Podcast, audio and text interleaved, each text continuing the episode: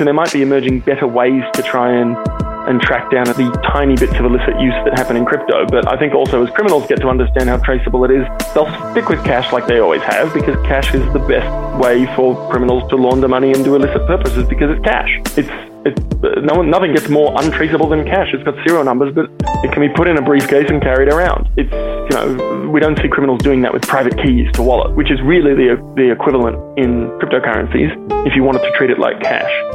That is Michael Bacina, and this is episode 49 of the Blockchain Pro podcast.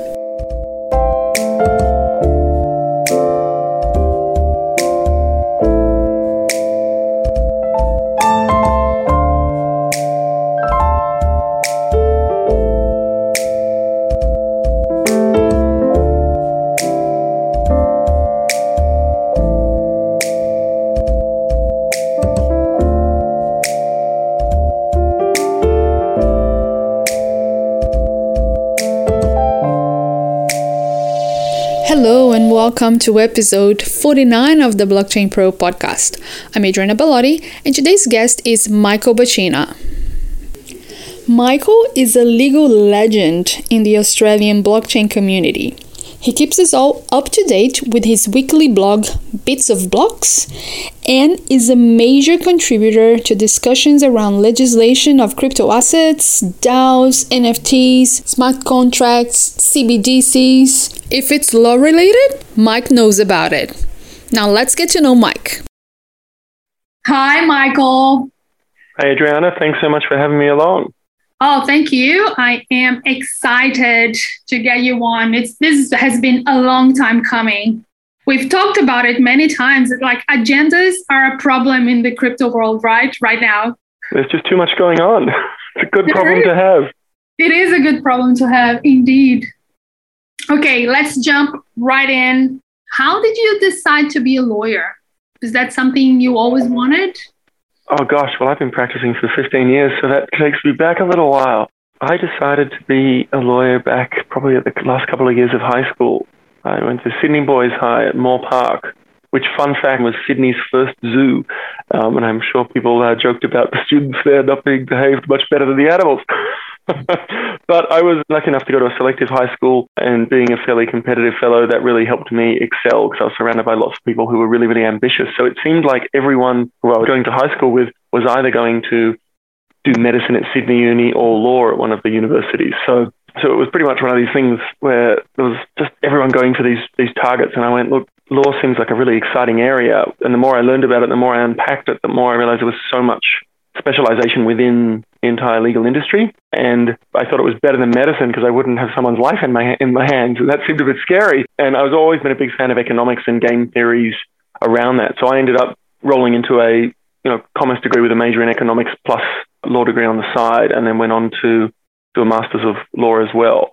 So I just really enjoy everything about the law. Like I was the kid who read terms and conditions of competitions to see if I could like get an edge on the on the large companies running some kind of comp, which was always a bit of fun. But people would make fun of me for it. But I've always loved contracts. I spent a large chunk of my my career working in, in contracts and terms and conditions and things, and I just find them really interesting. So I mean, it's a good thing for me. It is indeed. Well, I try to read the terms and conditions of, you know, you know, when you're doing something online and there's that little box and you have to tick. And usually I go to myself, at least you're gonna click on it and scan through it to see if there's anything that's out of the ordinary. So I try to do that every time, but it gets gets to be a little bit, bit too much, right? Those terms and conditions are crazy most of the times. Well, some of them are right, so don't be too harsh on them. but it's all it's you know, good lawyers try and keep those things nice and simple. And I think increasingly you're seeing either summaries at the front. I think um, CryptoKitties has a really good for their NFT Nifty license. Has a really nice summary, plus then the full legal license. So those who just want to quickly read the one minute summary or less can go, what is it? What's what's the quick quick version, and then see the more detailed version as well if they really want to get stuck into the, the bits that a court might need to interpret someday if there's an argument. But you're right, you know, the, the material that comes with big computer software historically was so big that no one ever read it, um, which is challenging. But uh, you know, South Park made an episode joking around that about about Apple owning people and whatnot. But they are important because when arguments come up from time to time, then you have to turn somewhere to say, well, what is the agreement between the parties as to what's going on? And if there's no written agreement, then we're left with the default stuff under consumer protection law. So no business ever wants to be left with that because it's going to usually be against their interest. So they're the ones who incentivize to put something down there. But you know, that's uh, from that I suppose nerdy contract place I I rolled into law school. But I also, as part of being in law school, went into business with a good friend of mine, building website development, databasing, setting up backup systems for people. We were lucky enough to to do work with World Vision and a number of people around the Sydney Olympics, including some of the performers at the opening ceremony and some B and C grade celebrities back then. Also got into tech fairly early and had, and had a good time doing that. So I've had an interesting blend, very different to most lawyers and certainly very different to developers who, who learn how to code. But I never had formal training in coding. I was always a self-taught developer in that range. So I don't pretend to be an amazing, amazing coder. Is that one of the reasons why you're into blockchain stuff? I don't know if that. I think it's almost the other way around. I think I really love tech, and I've always really loved tech. So before I was even at university in late in high school and early uni, I was doing video game reviews for video rental companies to recommend what they should buy because they were, you know, thought these kids seem like they know what's hip. And the joke was on them. We probably didn't, but we got lots of free video games, got to play them and write video game reviews. So I've always always loved technology and, and computers. So back in the day, I would be tinkering and trying to squeeze every megahertz of speed out of an old Pentium uh, just to try and you know play the latest game and, and was all over dial up when it came. For a long time, my my ringtone was a 56k modem handshake. So I've always nerd, nerded out quite a bit around uh, you know everything that I do, and so it just sort of as my legal career carried along, technology just became a bigger and bigger piece of it, and then got completely swallowed when when blockchain came along. Okay, so what happened then? Well, I was writing more and trying to get more of my thoughts out there about technology and law because I just felt that most, you know, a lot of there was a number of leading people in the space writing about tech and law. You know, Nick Szabo is a giant in the in the space around smart contracts, but it never felt to me like there was a great number of them. And then I realized, you know, just doing having set up websites previously, being able to just be out there and get my my thoughts out there and name out there would be useful because I could learn more and, and also just to help develop my legal practice and bring in more technology related work. So I wrote something about smart contracts early on to say these were really interesting. And then I was invited to come and talk at a conference. And I wasn't really doing very much of that at the time, but I'd made a promise to myself not to turn down speaking invitations. So I said, all right, well, under my new business development policy, I have to do it. Because usually I'd say, oh, it's a bit scary to go to a conference and talk in front of 100 lawyers who lawyers are not known for being uncritical. But I went, okay, I'll do it because I have to, because I promised myself. And then they said, wonderful. Uh, and by the way, we need a paper. I went, oh, okay. Uh, and this was, you know, five days out. So I think whoever their speaker was had fallen off or had, had said they weren't able to do it. So what happened then was I stopped and went, okay, I'll go write a paper. So I did a bunch of research and really got stuck into smart contracts at a level, this was in early Ethereum days, to figure out what they were. And then very rapidly stepped off the edge of the rabbit hole, went and, you know, figured out how to buy Ethereum and, and dabble more in crypto and spend the next three days just put everything on hold in my legal practice and, and wrote this paper. And then that paper got picked up and put in a couple of smaller internet journals and got updated a few times, which was which was really fantastic. But just really being nudged into almost by uh, accident of putting out something that had to summarize everything that was going on at the time and then getting it out there so that people would be able to see what was happening. I went and did my talk at the at the conference and then several lawyers came up to me and said, We have no idea what anything it is that you're talking about, but several of our clients who we don't know how to help need help why don't you look after them? And then before I knew it, I was acting for a whole bunch of businesses who were looking to issue tokens and do cool blockchain things. And since then, my legal practice has been, you know, 10 times more fun than anything I've ever done before then because I'm just so lucky to get to work with people like yourself and, and amazing projects just doing incredible things. And in some cases, we're literally trying to make the law because we're trying to figure out how we can get the gray areas of law to match up with this new tech, which is a really fun thing to do. And I've always been, even before I got dragged into the rabbit hole for blockchain, my legal practice has been oriented around. I really like learning my clients' businesses and understanding how they work, um, especially from an economics and game theory perspective. It's really interesting. That's kind of, you know, I don't just like boring terms and conditions. I like the way it all interacts and, and what incentives it sets up for human behavior. Turns out a lot of blockchain systems and token systems follow that same kind of theory. You've got to have the right incentives or it's not going to work. So pure luck that I would be really interested in this kind of alignment of incentives and then see how that's being done in blockchain and in smart contracts and, and ongoing because designing those systems is really important to make sure that they're going to work in the long run and be competitive or more efficient to replace existing systems. Otherwise, you just won't see adoption. So uh, I feel very, very blessed that I get to immerse myself constantly in really, really fun and exciting things that I find really, really engaging. Yeah, that is really wonderful. What are some of the differences that you can observe from when you first wrote your paper in 2015? I would assume 16. Ethereum was just starting, would have been about then, right? Been, yeah, it would have been a bit after, yeah. It was about when Ethereum was about forty dollars. so I think a little bit later than that. I usually measure by measure crypto by the time by the all time highs. so yeah, a bit, I think about 2016, late 2016, I think would have been. So what are some of the things that have like changed between then and now? Oh well, obviously there's been a Cambrian explosion of people coming into the space. I suppose what's changed from them and now is to really identify those people like yourself and others who are the OGs and have just been there wanting to work in these systems and tech to really make lasting change. Anytime there's a massively growing area, you have a lot of people who come along, entrepreneurs who see an opportunity and want to take advantage of it. Of course, there's always a fair share of shysters who come along and go, ooh, easy money. And there was probably some of that back in the ICO days as well. So just seeing that journey of that huge initial boom that happened and then the crypto winter and then things, you know, spinning up again, you know, that big change through there that shook shook out a lot of weak hands, as it were, and have left people who really care about the whole industry and driving things forward and making actual like fundamental change to how we interact in our economy and business. It's interesting because I think Australia has been kind of proactive in terms of trying to keep up with crypto. There has been like a Senate inquiry back in 15, and then there was some changes in the taxation law, which were changed again a while back, and now we just had another Senate inquiry. How are some of the things that came out of that inquiry that you're excited about? And do you have any predictions as to when we're going to see them happen in reality?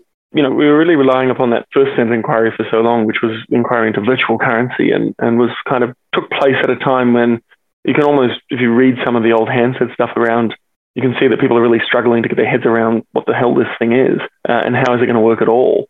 But I think they did okay at the time for the information they had and the resources they had. But seeing the Bragg inquiry this time around, particularly the sort of third part of the inquiry that spun up this extra extension, essentially purely for digital assets, that has been so exciting because the final report from these kinds of Senate inquiries is not usually devoted to a single topic in the way that this one has been. So the earlier interim reports were useful, but really the, the committee went all in on digital assets and crypto in this whole in this last third. And that is really promising.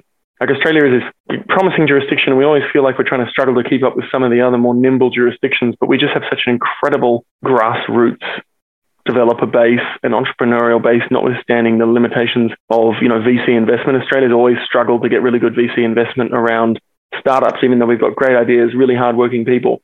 And in some ways, I think blockchain and the way that certain systems and token token interactions have leveled the playing field of people trying to get funded. And some people who've you know made heaps and heaps of money on Bitcoin and, and Ethereum are then coming back and helping to build up new and exciting projects. They've almost had an environment where you had to learn to survive in a, in a really difficult fundraising space. And so we're then better positioned when the barriers were lowered to going global and getting access to people who are more crypto native around that, which is really fascinating. But I think that, you know, out of the current report, the, the most unexpected and pleasant recommendation was around DAOs. When I picked up that report, I pretty much called Joni Pirovic right away and just said, oh my gosh. And she, she was like, oh my gosh, this is incredible. Because uh, too, and we spend many that can fit into how DAOs work now and how they could be accommodated in a legal framework which is really interesting. So the DAO recommendation was the most unexpected and most pleasant because, you know, we've said that Australia needs to catch up to certain jurisdictions. You know, Singapore and the UK and Germany and certain areas have just stepped, I think, a bit ahead of us in becoming more crypto friendly and giving certainty to investment and businesses there in a really good way. And Australia's been a little bit lagging there, but that kind of recommendation would just bring us to the front of the pack. And, you know, we're already positioned to catch up with recommendation one and two around digital asset exchange licensing and custody rules, which are really important and it's very timely. But that DAO recommendation, if it's done right, is promising because uh, the, having a new company structure is, is quite extraordinary and it's, and it's near revolutionary. That's, that kind of thing is not come along very often. And I'm not aware of, you know, outside of a couple of states of America, there's not many countries who have even posited should this happen. So those recommendations are not yet policy and not yet formally adopted, I would love to see them all adopt it. You know, there is a chance we could we could lose the DAO one, which would be a big shame. But the mere fact that it's been a recommendation and it's sitting there, so it's ready to go as policy if a government wants to take it on, is fantastic. To answer your earlier question of when will we see, you know, deployment of those kinds of recommendations, the answer is it's going to take longer than everyone would like. You know, uh, Wyoming has done a pretty good job drafting up for their company laws a legally wrapped DAO. But even so, with the careful drafting that Caitlin Long and others did there, they've taken criticism for things that they haven't done around around those legal structures. So there's a lot of learnings from those who've, who've gone a little bit ahead on DAOs, and the way our Corporations Act works is you know, pretty special to Australia. And so there's a lot of moving parts that would need to be carefully dealt with. So I'm hopeful that we will see some indication on policy adoption for the recommendations before the next election, because I think we ha- will have on the first half of next year, because I think that would be really great to go to the polls knowing where the different parties sit. I mean, the statistics from the, the committee that came out during the hearings of one in five Australians having crypto and 32% of millennials owning crypto directly are huge, right? That's massive. That's high, some of the highest penetration of crypto ownership in the world. And it's interesting to me because usually you see disengagement of politics at the younger level. And so that millennial generational gap, you would typically see a low political engagement, but suddenly you have politicians involved in policy which impacts the bottom line of people that normally wouldn't have the bottom line impacted by government policy until they're a bit older. So I think it's going to be a really interesting election cycle. And I'm hoping we're going to have some great policy in there. And then it's still going to take a couple of years to work through the legislation, but once we get it started, we know it'll get there. Do you have um, high hopes for a resolution uh, to the problem with debanking? I think we had new companies, old companies, all sorts of sizes that gave testimonial about having been debanked and how that experience is really poor. What do you think is going to happen there? I can't see the government getting getting a liberal government getting involved in an interventionist approach. I could see a Labor government doing that a bit more. Politically, I'd probably lean a bit more liberal, but when it comes to ensuring that one group of people doesn't get to tell another group of people who they ought to do business with, when I look at it from that perspective and from an economics perspective to say, look, we should have as free a market as possible, the two ways of looking at it from that side are, as Andrew Bragg said at Blockchain Week this year, the government shouldn't tell banks who they should or shouldn't do business with. But in Australia, when we have a very concentrated banking sector and a number of a limited number of very powerful banks who essentially are the gatekeepers to digital payments entirely. They're in a very privileged position and they operate under license. So the government is should also have a responsibility to ensure that those parties who have special positions and are gatekeepers and can effectively shut down economic activity with a rule acting in a way that is supportive to business and I agree with Senator Bragg's views, and I'm hopeful that as education moves on and you know the ideas of crypto as being for money launderers just starts to fade away, which is sadly still happening. I saw an article in the Sydney Morning Herald the other day that still just carried on about you know the same old trope of crypto being a favorite of money launderers, and it's just nonsense. But it takes a long time for people to get around the boring truth of reading Chainalysis' crypto crime report that has you know fraction of a percent of transactions being involved in any kind of illicit activity. And whenever you see you know, busts happening by the Department of Justice, like in the Welcome to Video or other situations where there's been tracing, I'm hopeful that those stories carry through the story of, well, the reason these people got caught is because they were using a highly traceable system. I think that banks are starting to wake up to that and they're starting to get digital asset groups inside who realize how powerful that tracing is. Sometimes it worries me because I say, well, are we going to end up in a utopia of digital assets or a dystopia where everything is highly traced?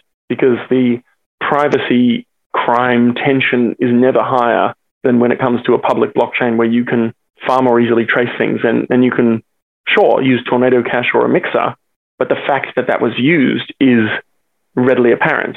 And I think you'll see issues coming up where banks might start to become friendlier, but they might require on chain tracing and they might require things that move closer to the know your transaction level, which is cool in one way, but also slightly scary in another way to say, oh, is that money you're paying with too dirty for the business to touch because it has passed through some wallet so many steps ago that is associated with some kind of illicit activity, which from one side is exciting from a lawyer perspective in saying, well, instead of collecting people's identification, you could see if where they're paying from is, is potentially dirty and then refuse to accept dirty money. But on the other side, it's slightly scary to people because it's a, well, hang on a minute, I could have a transaction rejected based on whether my, you know, to use a metaphor, whether the $20 note I'm paying is encrusted with cocaine. You know, that's the principle. To which some people would say that seems rather rather odd that their money could become worthless or, or more valuable depending on where it had been. But we already see that, right? There's Silk Road wallets that haven't been touched for years with billions of dollars of Bitcoin in them, and they can't, whoever controls those wallets can't move anything because it's being watched. Any shift in any kind of illicit wallet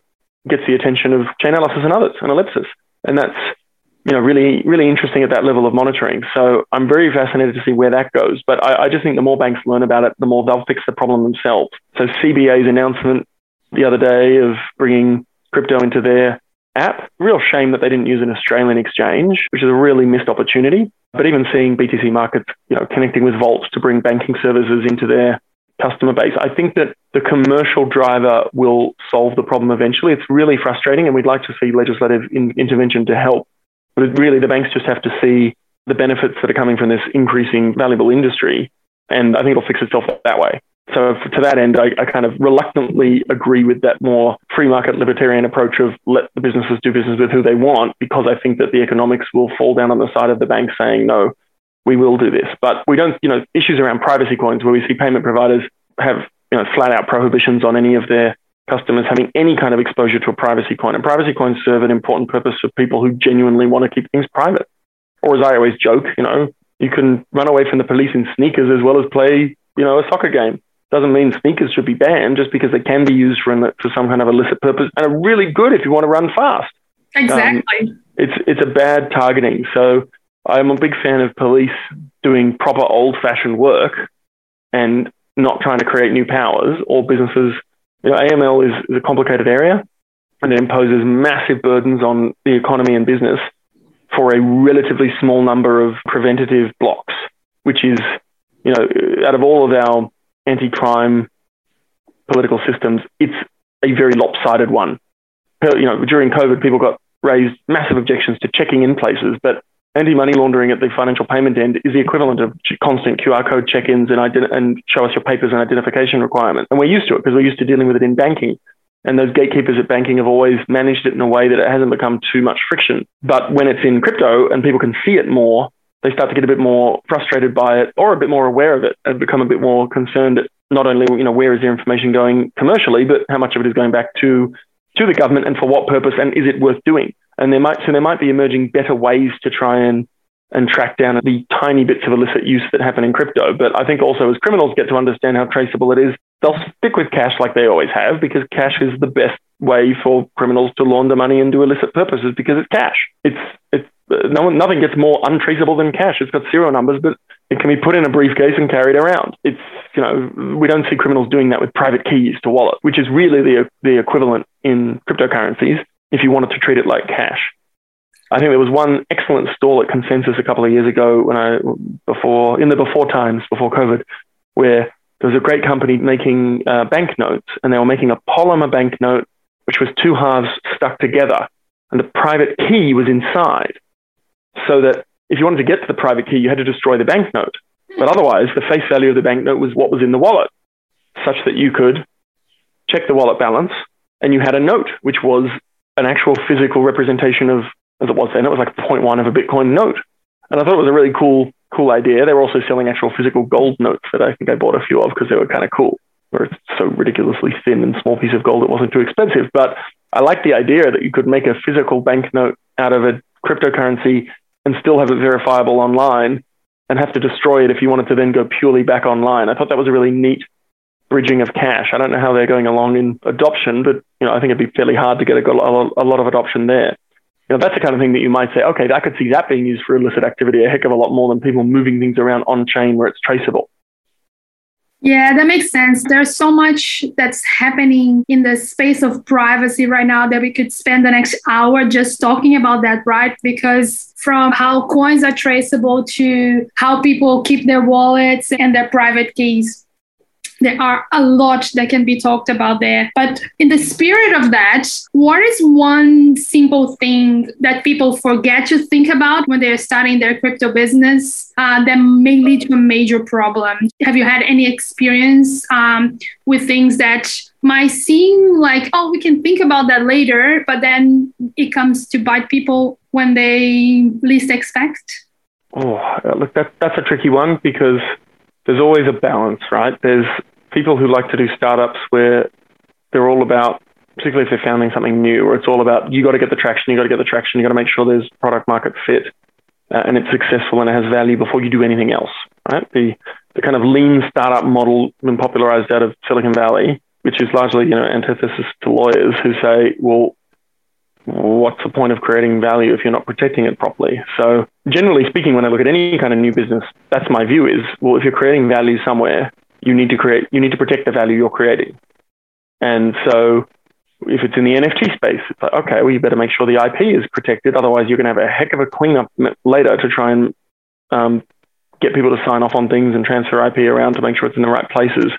Um, similarly, but obviously, as a contracts lawyer, I focus in on contracts to say, well, if you're going into business with business partners, what's the agreement? What's the plan if someone's hit by a bus? Which is, you know, being hit by a bus is usually uh, a proxy for someone gets divorced or someone has a fight, but it serves the same purpose to figure out and get people thinking. I suppose the number one issue that I see people don't think about, and I know it's encouraged, is that sort of exit point or a dissolution point to say, everyone always says it to say, start at the end with your goal. What is it you're trying to achieve?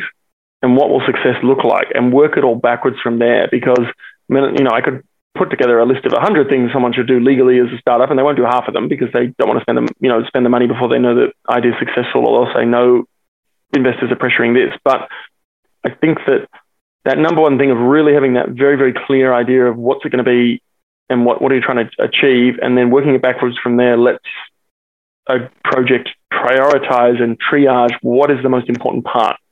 And that then go, can feed into the notion of what's the core value we're trying to protect and so, what legal, what minimum viable legals do we need to make sure that we're managing the risks we can manage? Because you can't manage every single risk. Otherwise, you wouldn't be doing any kind of business at all. But trying to figure that out, I think, is really important. And then when there's a pivot, that's fine. But that pivoting has to go into that really deep strategic plan of, okay, well, what are we doing? And you, you know, you often hear of people, oh, we're going to pivot to this, we're going to pivot to that. And there's a, there is a danger of that being an opportunistic shift, which can work out fine. But you know, I've worked with I don't know how many new businesses and helped businesses grow through and done lots of legals. And it's the ones that stand out are where a founder has a very clear vision, even if that vision evolves over time. That is the sticking to that vision like, like a dog with a bone that won't let go and just go and continually making a return to that seems to me to be uh, the number one thing that needs to be done at that very early stage because everything else flows from that and they can really stay focused and, and chart a course from there. Does that Make sense? Yes, that does make sense. Uh, vision first and make sure your legals are all like you're on top of your legals, right? From the get go. Don't procrastinate on having things done and, and making those decisions regarding the founders and regarding what happens when people fight, for example. I've, I've seen, like, we had an example in Sydney where there's this really great project and, and the team was, you know, gelled well together and they were friends since they were kids and then one of them had to leave the company and they didn't have like provisions for what to do if in that case and then they had to have a bit of a fight about it but in the end everything was all right but if they had done the contracts with those provisions in place, they wouldn't have to go through the pain of losing a friendship. That's absolutely right. And I, look, I did that loose arrangement in my first business, which I got into business with one of my best mates at the time, who's still one of my best mates. But I suppose when I was more moving to exit, it definitely had some issues of like, oh, I wish I'd thought of this early on and put something in place. And it was a stressor. And, and you're right. When there's pre-existing relationships, especially I see where there's families who are, or, you know, family members involved in businesses, there's a lot of unsaid things that are fine until they're not. But when they're not, they become much bigger issues than they would otherwise be. It's again, it's going back to that touchstone of what's our guiding principle here. And so I hammer that a lot when I'm going through, you know, shareholder agreements and other things with people about, okay, great, but what's what's going to happen in this edge case here or, or in principle around this bad situation, what are you going to agree right now? Well, because everything's easy when everyone's friends. And if you plan it right, if there's a problem, then you have a pathway that at least everyone's agreed to, and you get 90% of the way, if you're lucky, to solving the problem, and it, helps keep relationships going. But it's stressful. And, and it's stressful even even if you know people have a good relationship and have set things up ahead, ahead of time. And reducing stress is very important for everyone. You don't want the distractions. No one should be you know wishing to end up stuck in dispute or having stresses about shareholders or other founders because it just distracts from the delivery and building out excellent products, which is what they're trying to do. True. All right, that is excellent advice without being legal or financial advice, just life advice. Uh, all right, we arrived at the quick three. This is the home stretch. So let's talk about what book you're reading, what's your favorite crypto resource, and what's your favorite project. I am reading in fits and bursts a fairly dull history of the US Civil War. Interesting. Um, I, I, really like American history, so I try and I try and have my reading as something that's a little bit disconnected. I've got a pile of blockchain-related books sitting on my bedside table that I should get to, but I spent some time living in Canada, and I, I always found American history really interesting in high school. So I, I like a bit. I like some of my history, European American history. Oh, my favorite crypto project. Look, I love Algorand. It's such a great project. I'm not sorry to be a fanboy of your show, but having you know having sat next to a Silvio at lunch, and that's one of the white papers I read end to end. Probably it's probably the white paper I got most excited about after Bitcoin and Ethereum that's probably why it's my favorite current project. Because you know you got Bitcoin and Ethereum, and you can't really say they're your favorite project because they're just so massive and awesome. But what was in the the way Algorand is set up from a game theory perspective clicked with me, and I got it, and I went, this is actually a proper, you know, generation two blockchain that actually solves a whole bunch of the, of the issues that everyone criticized Gen ones, and it built on the learnings from the early blockchains, and it just comes out of that ridiculous pedigree team so it gets around a whole lot of, a, oh, who are these random people who made it? Who are these anonymous people? It's not anonymous people. It's very well known from a very well known university. So I love it for a whole bunch of reasons. So th- that kind of really low transaction fee means it just resolves a whole bunch of the issues that people complain about constantly on ETH, even though I dearly love ETH and being the birthplace of all those amazing smart contracts. And Bitcoin's always going to be you know, just huge. But Algorand's just so interesting. That's a project that I feel like it deserves to just be not necessarily some wildly higher price. It just deserves to have so much more penetration of projects on it because it's just so good. Uh, and I recommend it to people who are looking at private installs as well because I say, sure, you could get Solidity developers and do a private Ethereum one, it'll work. But also, there's just some structural differences that I think Algorand makes for potentially a better private install as well which is quite neat. The way they've they've really thought through what it should be, and they've had that vision of okay, we're going to do this, and that the approach to doing the whole consensus mechanism is just very very elegant, very elegant, but in a way that's quite accessible. Awesome! I could not agree with you more there. And what's your favorite resource? Well, I probably would plug my own resource, wouldn't I? no, I don't know. I read fairly broadly and widely you know, I, I like the, the CoinFi news aggregator. I'm always traveling through. I love Robin Sosnow's email. You know, Independent Reserve and BTC Markets put out great email lists. Kerman Kohli does a fantastic DeFi paid one.